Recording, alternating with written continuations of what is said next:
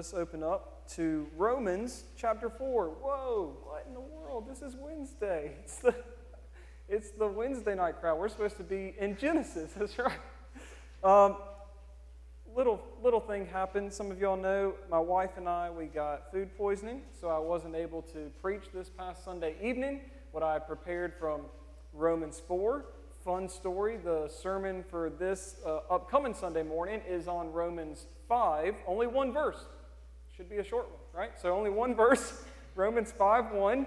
And uh, so we need, to, we need to get there by looking at this uh, section in Romans 4, but it works out really well because it connects to Genesis in a really cool way. It's all about Abraham and his faith and what we see from Genesis, especially places like Genesis 15, Genesis 17 uh, and, and continuing on. So we're going to continue in Romans 4, and we're going to be looking at verses 9 through 25, a very general study. I'm not going to try to go too in depth with anything, but you'll remember as we were starting uh, Romans chapter 4, verses 1 through 8, Paul was basically making two points. Because you remember his audience was going to say, hey, you're saying that salvation has always been by grace alone, through faith alone, in Christ alone.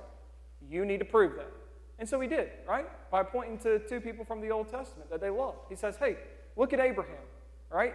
You think he was perfectly obedient and that's why God saved him? And Paul says, that's not why God saved him. Abraham was a sinner and he failed, and so you cannot be good enough to earn salvation. That's what Abraham taught us. And then he points to David. And the whole reason he points to David is to show, even though David sinned greatly, God still forgave him and welcomed him into his family. And so David shows us you can't be too bad, that you can't outsin the cross of Christ.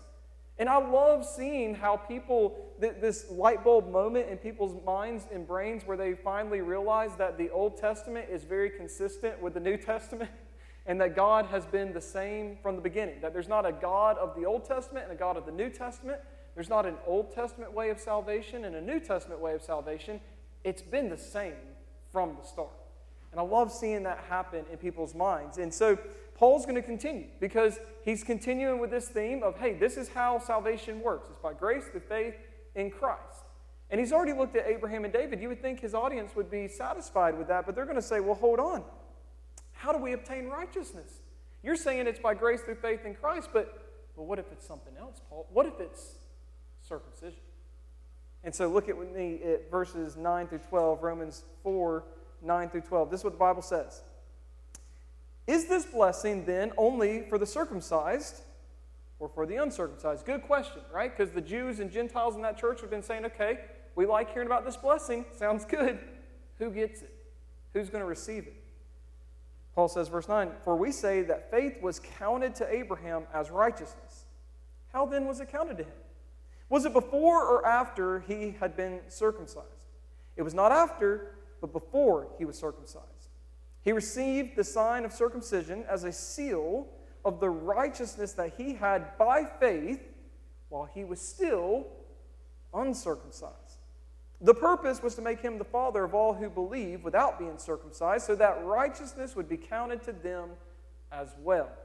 And to make him the father of the circumcised, who were not merely circumcised, but who also walk in the footsteps of the faith that our father Abraham had before he was circumcised. What's the main word, key word in that passage? Anybody want to take a guess? Circumcised, right? It occurs a lot. In fact, fun story, I told this to Mazan. I had an entirely different whiteboard uh, filled out tonight, I had an entirely different message until about an hour before service started. I was going to show you from Genesis 17 and Romans 4 the relationship between the circumcision and potentially baptism or the sign of the new covenant, and it was going to be this deep theological thing. And I said, you know what? Let's just scrap it. We'll do that another time, and it'll be fun. So we will do it another time. But we're just going to go light tonight, and I want you to see here what Paul is saying to his audience, okay? So, so he's saying it's salvation and righteousness through faith. That's what it is. And, and his audience is saying, well, what if it was circumcision? And Paul goes, no, no. You've misread Genesis again. Not only did Abraham not receive righteousness through his obedience and his perfection, it did not come through circumcision because Abraham was declared righteous in God's sight before he was ever circumcised, right? It happened long before. See, circumcision, it served two purposes. Number one, as Paul's telling us here, it was a sign of God's covenant with him, right? It was a sign of the covenant. It was a sign that he belonged to God's covenant people. And it served as a symbol of something that had already taken place in his heart, right? I mean, that's what Moses is going to say later on in Deuteronomy that circumcision is actually meant to represent something that's taken place in your heart, that your heart has been circumcised. Well, that was true of Abraham. His heart had been circumcised. He had been convicted of his sins. He had trusted in God. He believed, and God counted it to him as righteousness. It's the same thing Paul said in Romans chapter 2, if you'll remember. He said, Listen, circumcision is not a matter of the flesh, it's a matter of the heart, and it's conducted by or wrought by who? The Spirit. The Holy Spirit is the one. He circumcises our hearts. So, this was the first part of circumcision. It was a sign. But notice this. This is interesting. It was also a what? There's another S word there. A seal. And what was it a seal of? Righteousness. Now, that is interesting, is it not? It was a sign that he belonged to the covenant people of God. And it was a seal of the righteousness that he had. Key word there, church. What's the word? Before he was circumcised.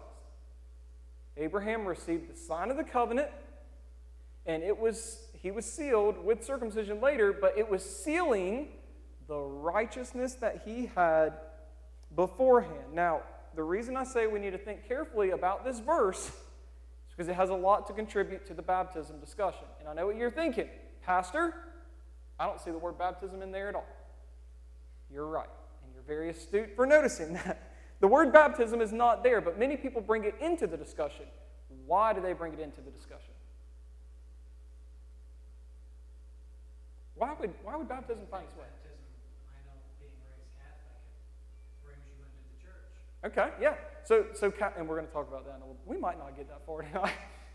So Catholics believe that, that baptism would bring you into the church. There are many people who would believe, and I mean entire groups, denominations would believe that baptism is the what? The sign of the new covenant. If you ask them, hey, what's the sign of the new covenant? They'll say baptism. Just as circumcision was the sign of the old covenant, that's how you indicated who belonged to the people of God and the family of God and the covenant people, they would say that is now baptism.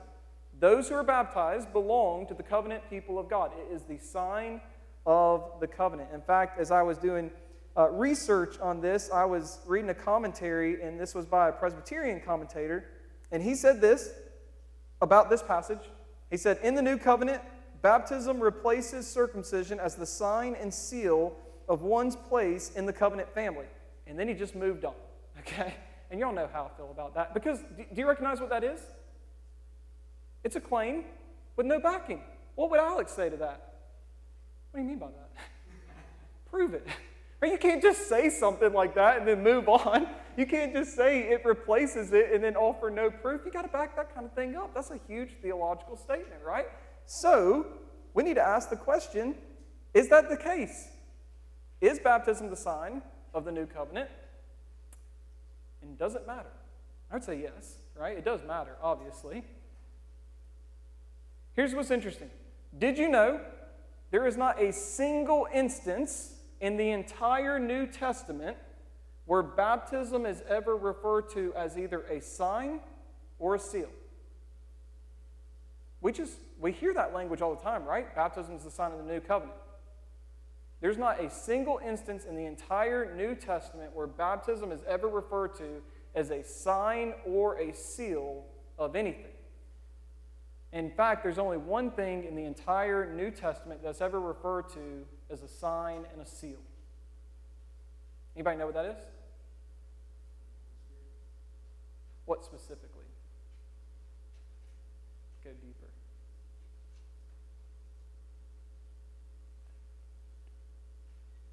the indwelling of the Holy Spirit. That's our esteemed pastoral intern, Joseph Brown.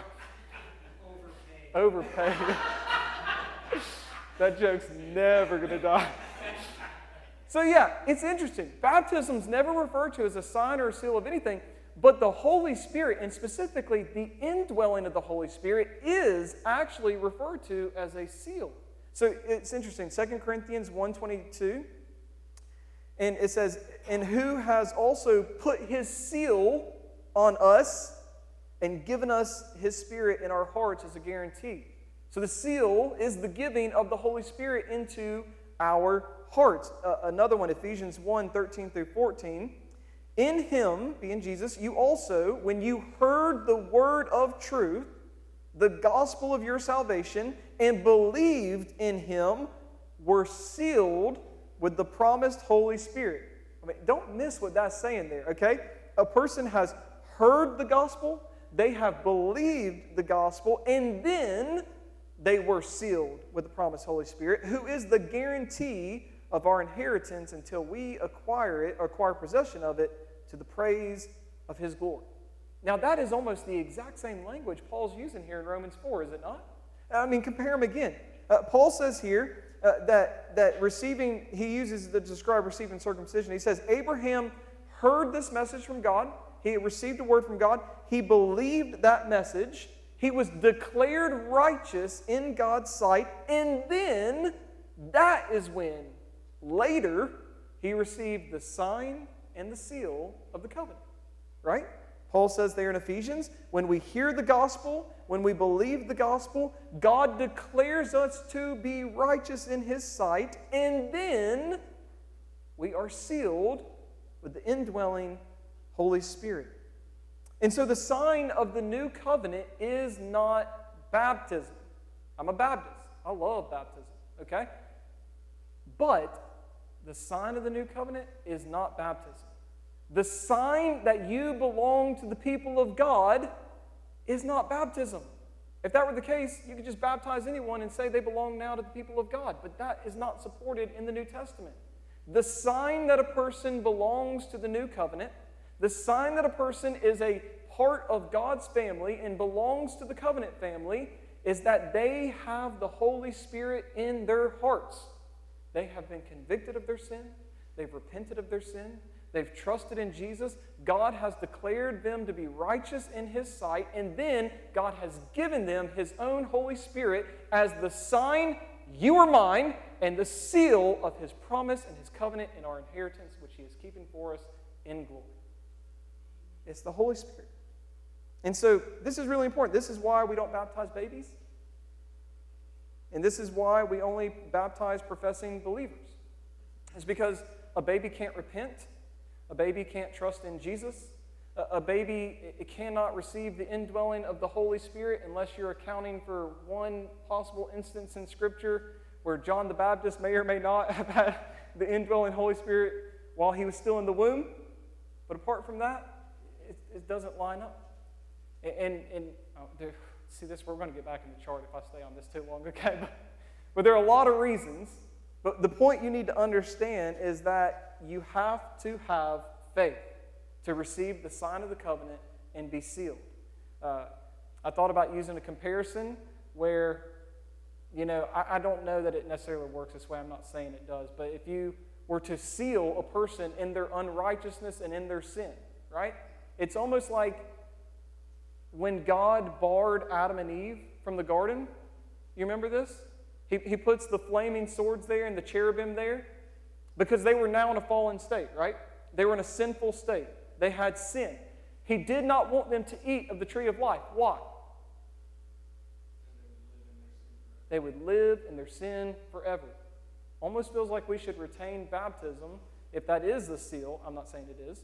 But if a baptism is a seal, you shouldn't want to seal someone in their original sin and in their fallen state. You should want to withhold that.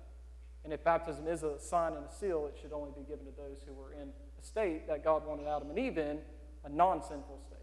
But, anyways, we go on. The whole point, though, is this baptism is serving as an outward sign that God has done something in your heart, that you have been united with Christ in his death, his burial, and his resurrection and you've been made new by Jesus. And Paul's point is actually very simple here. He's saying salvation does not come through circumcision or baptism. It doesn't come through either one. He's saying righteousness comes through faith, not okay, not circumcision. I just ran out of room. righteousness comes through faith, not circumcision, or put it in our terms today, or baptism. And this is incredibly important because, as Michael said before, there are many people, and you might think it sounds strange, but there are many people who trust entirely in their baptism for their salvation. That's what the Catholic Church teaches. That the Catholic Church, if you look up their official doctrine, it says that baptism makes you part of the family of God.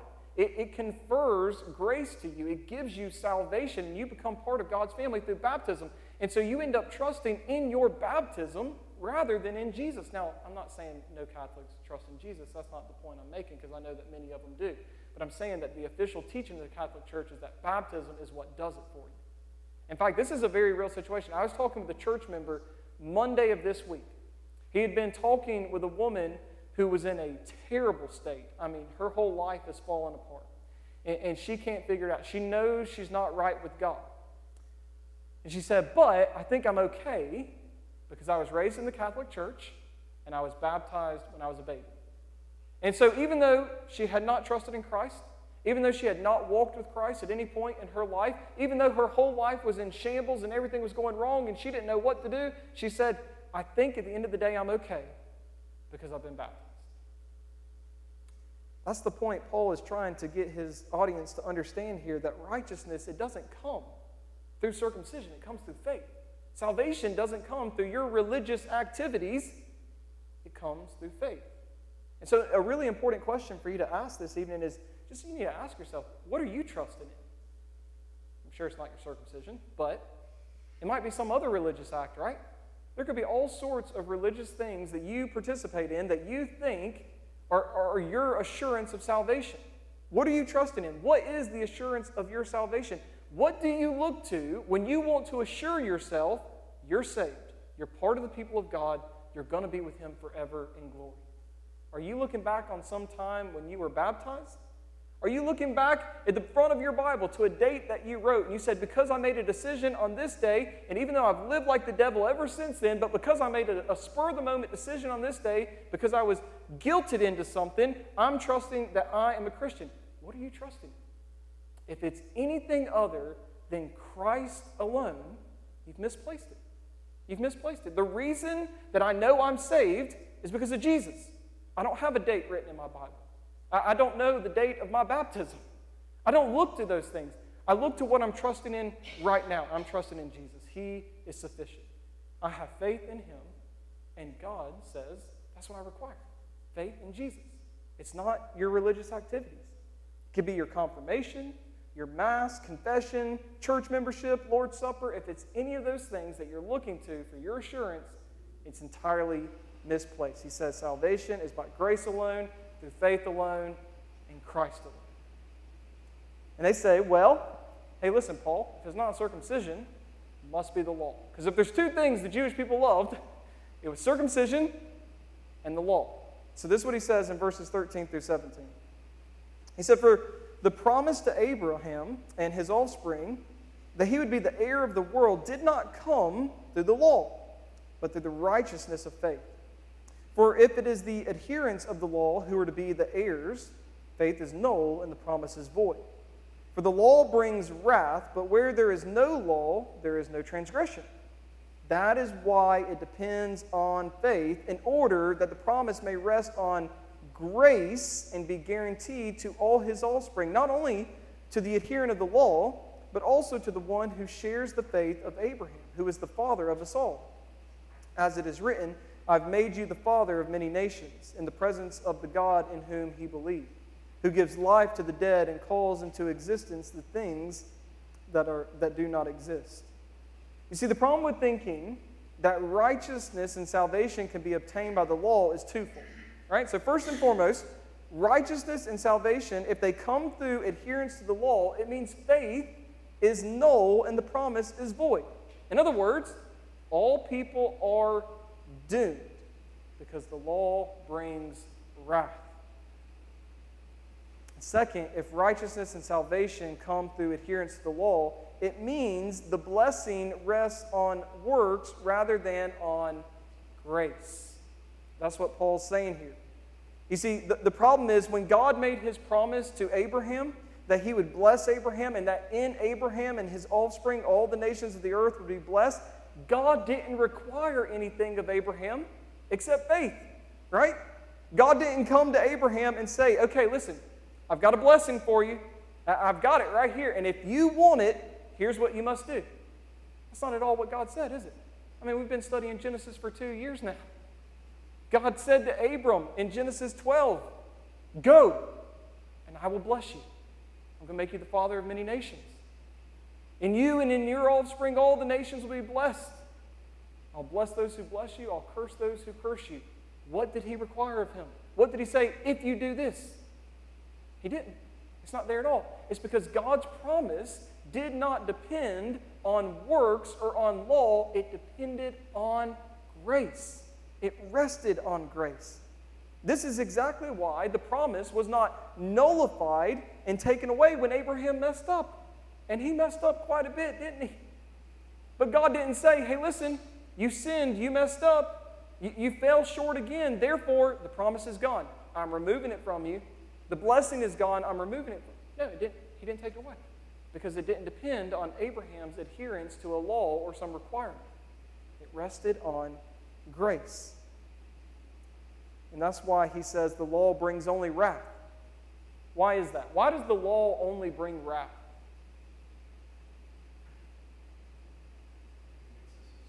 Convicts us of sin? Why else? Why else would the law only bring wrath?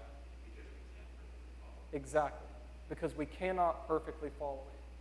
The law says, do this, do this, do this, and if you don't do this, you get wrath and condemnation. And here's our problem we can't do it. We can't do it. We are fallen, sinful creatures. The Bible says we all fall short of the glory of God. We sin, we fall short of the glory. We cannot keep the law perfectly as God requires. And so the law brings only wrath and condemnation. And so Paul's saying here, listen, to, to, to the people he's writing to in Rome, the church in Rome, he says, listen, if you want to try to earn righteousness and salvation through your works and through your obedience to the law, go ahead and try. But understand this you're going to fall short, and it's going to end with wrath and condemnation. And so, this promise of God, the promise to bless, the promise of salvation, the promise of righteousness, it depends on faith and grace, not works and law. It was made to Abraham and his offspring, which is Jesus, which is why the Bible says in Galatians 3:29, if you are Christ's, then you are Abraham's offspring, heirs according to the promise. That's good news for everybody in this room. Because as far as I know, no one in here is Jewish by ethnicity, right? And yet he says, God made the promise to Abraham and to Abraham's offspring, singular, by the way.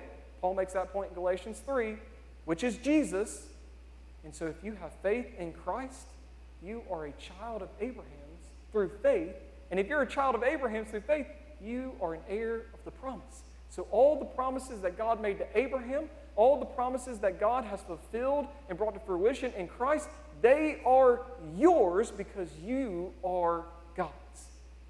You are in Christ through faith, and so you have the promise of God. And so the promise rests on grace, not works. The promise rests on grace, not works. And this is important because just like how we have Catholics saying that baptism makes you part of the family of God, we also have people today who believe that you have to do something in order to truly obtain the promise, right? I love witnessing to the witnesses. They are my favorite people to witness to. The Jehovah's Witnesses, okay? Uh, I have to stumble upon them now at houses, but because they don't come to my house anymore. And uh, the ones that I made contact with the other week, they actually texted me and they were quite rude and said, We're not talking to you anymore. uh, you're unbiblical with this teaching of the Trinity and stuff, and we really, you're, you're just closed minded and all this kind of stuff, and so we don't want to talk to you. So I don't get a chance to witness to them anymore. But what they will tell you when you're witnessing to them and talking with them is they believe Jesus paid the ransom for our sin. Now, as Christians, we go, Amen, that sounds good. This is why they deceive so many people. But then they say, if you really want to make sure, though, that you're going to obtain the fullness of salvation, that you're going to obtain all the promises of God and all that God has to offer his people, you do that through works. Jesus pays the ransom for our sin, he starts the process, but it's up to you to finish it. He did your part, he died on the cross for your sins, but then you have to go and do all these other things to make sure that you obtain it, that you secure it, that it is yours, and you do that through works and obedience to the commands of God. And, and, so something you need to ask, because you're like, well, I don't, I don't do that, that's not me. But, but ask yourself this question. When you're examining your life, why are you obedient to God? Have you ever thought about that? Why are you actually doing the things that God says He wants people to do? Is it because, well, God told me to do it, so I need to do it? Is it because you're trying to earn something? Now, you wouldn't admit it. Maybe you would admit it to yourself in private. But you think, if I go and do all these things, then God will be pleased with me. Then He'll really love me. Then I'll really be.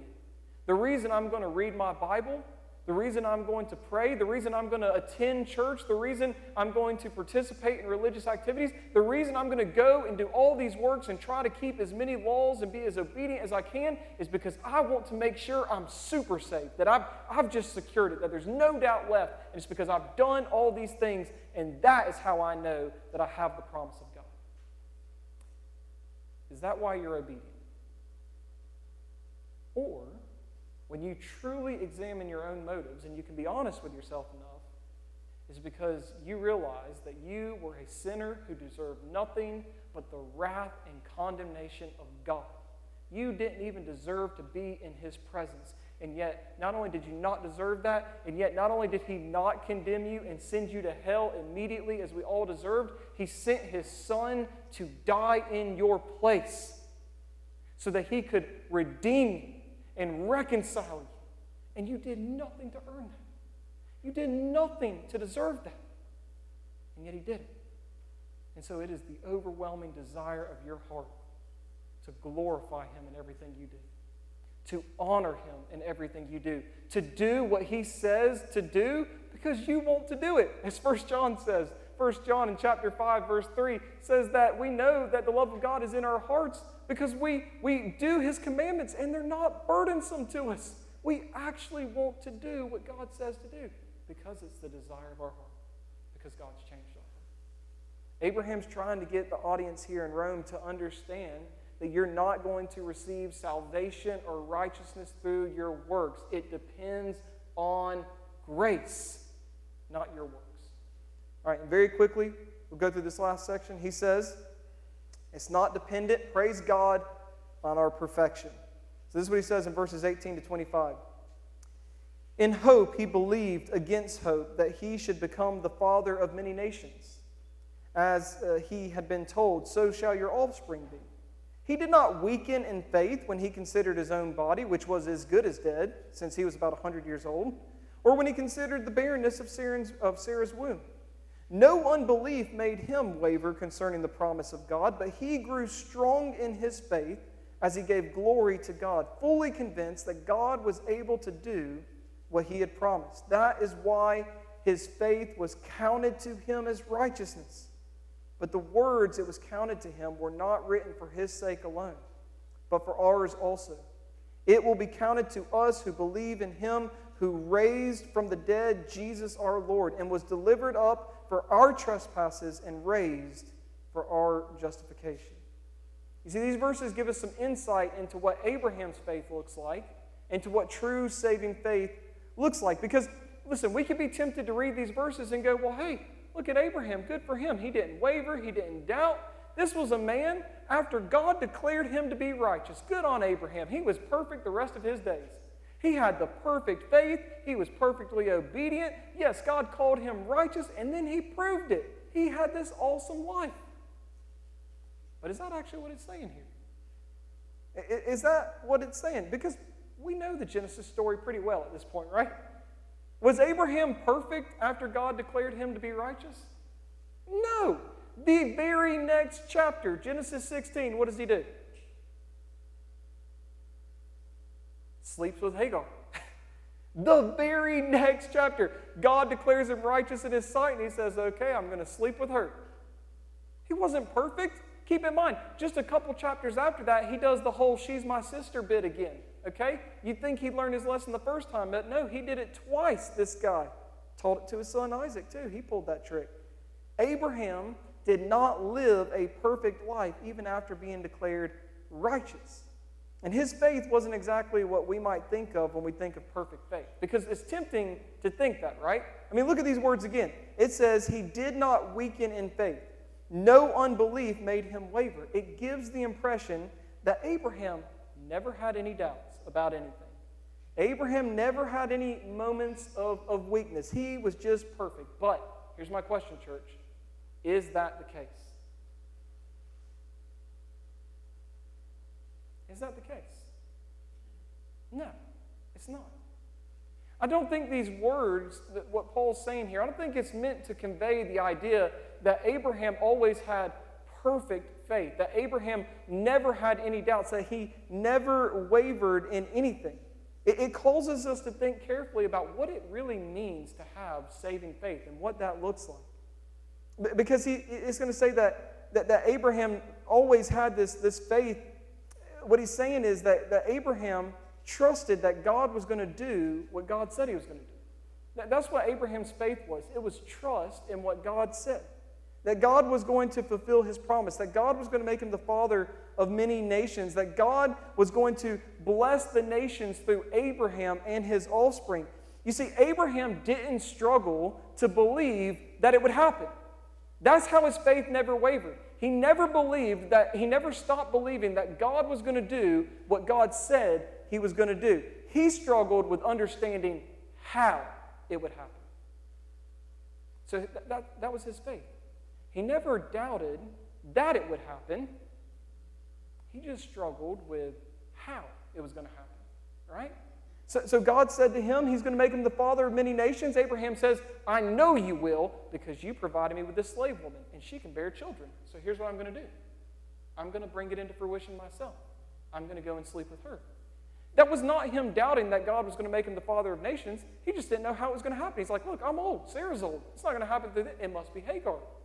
He, he believed it would happen. He didn't know how. Same thing when he said, God said to him, Your own son is going to be your heir. He goes, I know it will because Ishmael is about 13 years old now. He's looking real good. God, would you make Ishmael my heir? And God says, No. Abraham's fight was constantly trying to take matters into his own hands to bring about God's promises in Abraham's timing, not God's timing. He never doubted that God was going to do what he said he was going to do. He just struggled with how is God actually going to bring that to pass? Same thing we struggle with today, by the way. But that's the nature of what true saving faith looks like. See, true, true faith is not complete understanding,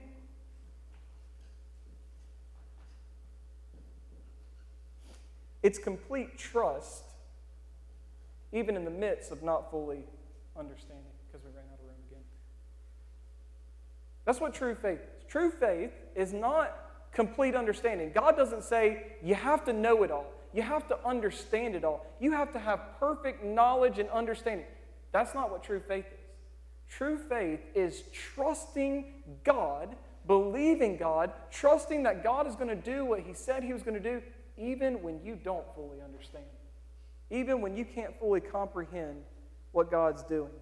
And this is exactly what happened when God told Samuel, hey, go anoint me a new king. Go to this house, it's got lots of sons, right? And Samuel looks at these guys and he's like, this is the dude right here. I mean, he's tall, he's big, he's the firstborn. This has got to be the guy. God's like, I don't look at the appearance, I look at the heart. Samuel knew God's going to anoint a new king. He sent me here to do it.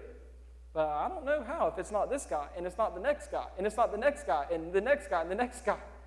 And then eventually he gets to David. He's like, The shepherd boy? The one who's out in the field? This little guy? They described him as pretty. He was a pretty boy, he was handsome. Samuel says, This is your guy? All right. I don't know how it's going to work, but I trust you. That's what faith looks like. God doesn't require us to understand and know everything perfectly. Aren't you thankful for that? Because I don't. I may be a pastor of a church, but I don't understand everything. There are some mysteries that God says, hey, you're just going to have to wait till glory, and I'll, I'll let you know then. We don't get to know everything. We look at our lives and we can see some things crumbling and falling apart. We're, God, why is this happening? I'm faithful. I'm doing what you've called me to do. I'm trying my best here. Why is all this other stuff happening? God says, You don't have to know. I just need you to trust me. I think it was Spurgeon who said, When you can't trace his hand, you trust his heart. You don't know what he's up to. You can't figure it out. And you're like, God, I don't know what you're doing here. He says, You don't have to. I just need you to trust me. I just need you to follow. And so, this is what salvation, what saving faith actually looks like. You can have your doubts, you can have your moments of weakness, you can waver in some things, but you need to understand that none of those doubts or weaknesses or waverings means that you don't have true faith. God says it doesn't have to be perfect. I just need you to trust me and follow me. Have faith. And that's what Paul wants the church in Rome to know. You want salvation? You want righteousness? It's not going to come through circumcision or any sort of religious activity. You want righteousness, you want salvation. It does not depend on your ability to obey or uphold the law, it rests on grace. And it comes through faith in Jesus. That doesn't require perfect knowledge, it just requires trust. And so I'm very thankful that that's where the bar is at for us. that God says, all you have to do, trust in Jesus. Because salvation grace alone, faith alone, in Christ alone. Always has been. All right, Michael Stevenson. How about a word of wisdom? Religion leads us astray. Yes, it does. Religion leads us astray. That's for the podcasters. We follow the word and trust, it's, it's almost too simple for us. And we try to make it harder all the time. All the time. That's what religion is. That's what religion is. It's just trying to make hard the things that God makes simple. Yeah. All right, Lowell Caldwell, how about leading us in a closing word of prayer?